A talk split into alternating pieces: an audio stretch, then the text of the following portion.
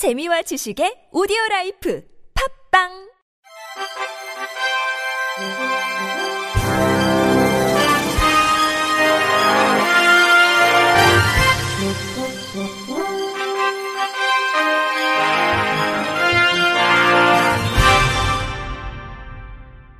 청취자 여러분 안녕하십니까? 2월 22일 화요일 KBS 뉴스입니다.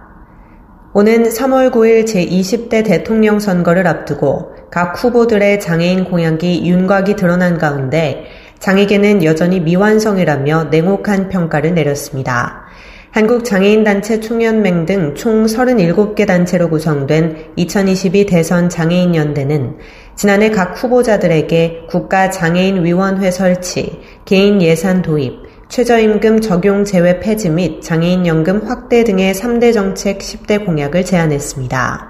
이들은 논평에서 이재명 후보의 공약에 대해서는 국가장애인위원회 설치, 장애인연금 확대 등 6개를 공약으로 반영했다고 꼽았으며 심상정 후보의 경우도 장애인지예산 도입, 장애인 등록제 폐지, 최저임금 적용 제외 폐지 세 가지를 윤석열 후보는 개인 예산제 도입 한 개만 반영했다고 설명했습니다.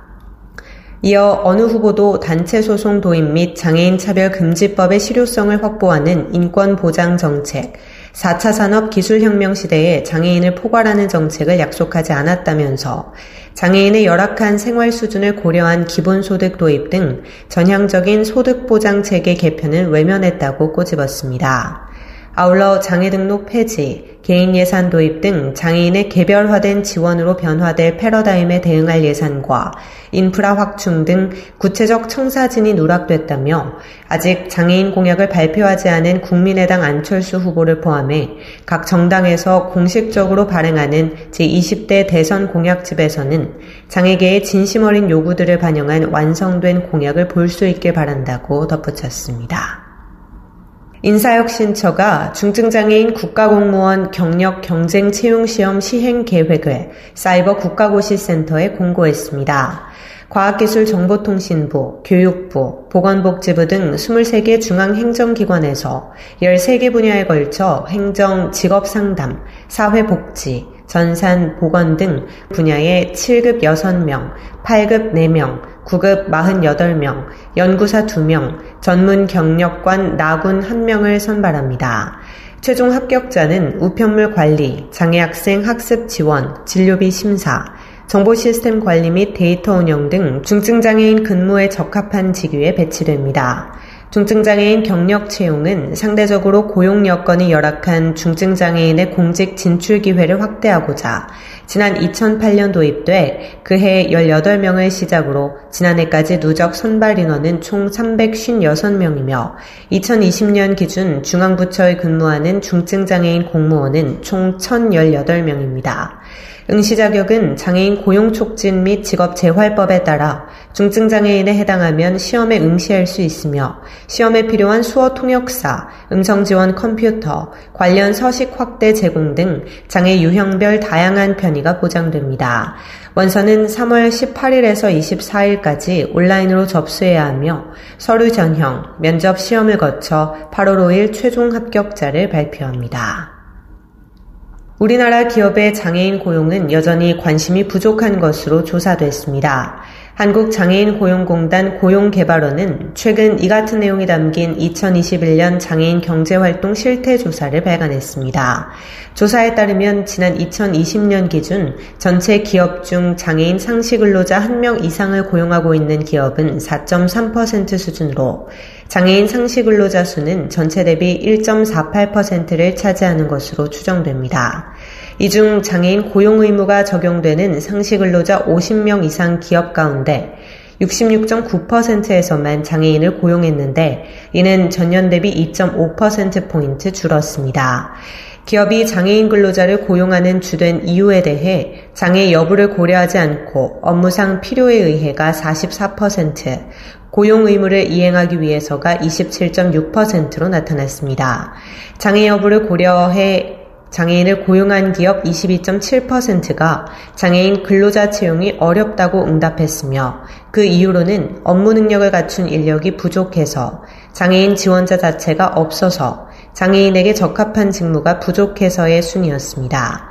지난해 전체 근로자는 7.4명 채용 예정인 반면 장애인은 0.2명으로 전체 채용 예정 인원 대비 장애인 채용 예정 인원은 2.4%에 불과했습니다.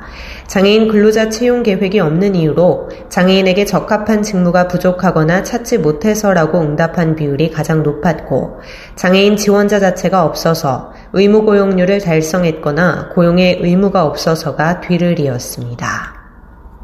대한장애인체육회가 지난 19일 장애인 체육 겨울 종목 방송 해설자 양성 교육을 마무리했습니다. 방송 해설자 양성 교육은 국내외 장애인 스포츠 중계 시 경기 해설 전문성을 제공하고 장애인 은퇴 선수 등 장애인 체육인의 진로 활성화를 위해 지난 2018년부터 대한장애인체육회 주관으로 시행되고 있습니다. 이번 교육은 다음 달 4일부터 13일까지 중국에서 열리는 2022 베이징 겨울 패럴림픽 중계 수요에 대비하고자 장애인 체육 동계 종목 은퇴 선수와 경기 전문가 등을 대상으로 시행됐습니다. 교육은 지난달 22일부터 지난 19일까지 매주 토요일 주 1회, 총 5회 수업이 이루어졌으며 노르딕 스키, 스노보드, 아이스하키, 알파인 스키, 휠체어 컬링 등 베이징 겨울 패럴림픽 출전 종목을 대상으로 총 10명의 수강생이 교육을 수료했습니다. 참가자들은 이번 교육에서 미디어 스피치 방법론과 중계 사례 분석 수업으로 기초를 다지고 voice 트레이닝 및 현직 캐스터와 함께하는 실습 등을 통해 스포츠 중계에 필요한 이론과 실무를 익혔습니다.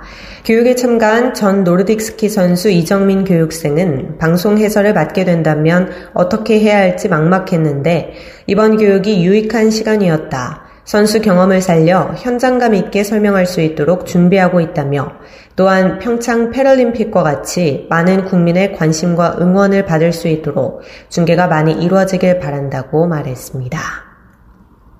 한국장애인 자립생활센터 총연합회가 오는 3월 3일과 4일 양일간 유튜브 실시간 온라인 생중계로 2022 자립생활 컨퍼런스를 개최합니다. 이번 컨퍼런스는 올해로 15회째를 맞이하는 장애인 자립생활의 날을 기념하고 장애인 유권자가 올바른 선택을 할 수 있는 정책 토론회 장을 마련하고자 마련됐습니다. 하루 차에는 장애인 당사자의 자립생활을 위해 헌신하고 기여한 센터와 개인에게 자립생활 대상을 수여하고 장애인의 적극적인 정치 참여와 선거 참여를 독려하기 위해 장애인 유권자가 선택할 후보와 정책 과제를 주제로 토론합니다. 이틀 차에는 장애인 당사자 중심의 자립생활 정책과 제도의 발전적 방향을 수립할 수 있도록 촉구하고자 자립생활 분야별 정책 및 핵심 이슈를 주제로 선정해 현황과 발전 방향을 모색하고 이를 제안할 계획입니다.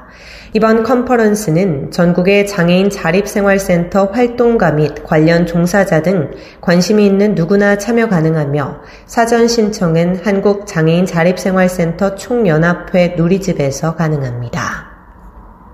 한국장애인개발원이 장애인 일자리 신규 직무개발 수행기관을 모집합니다.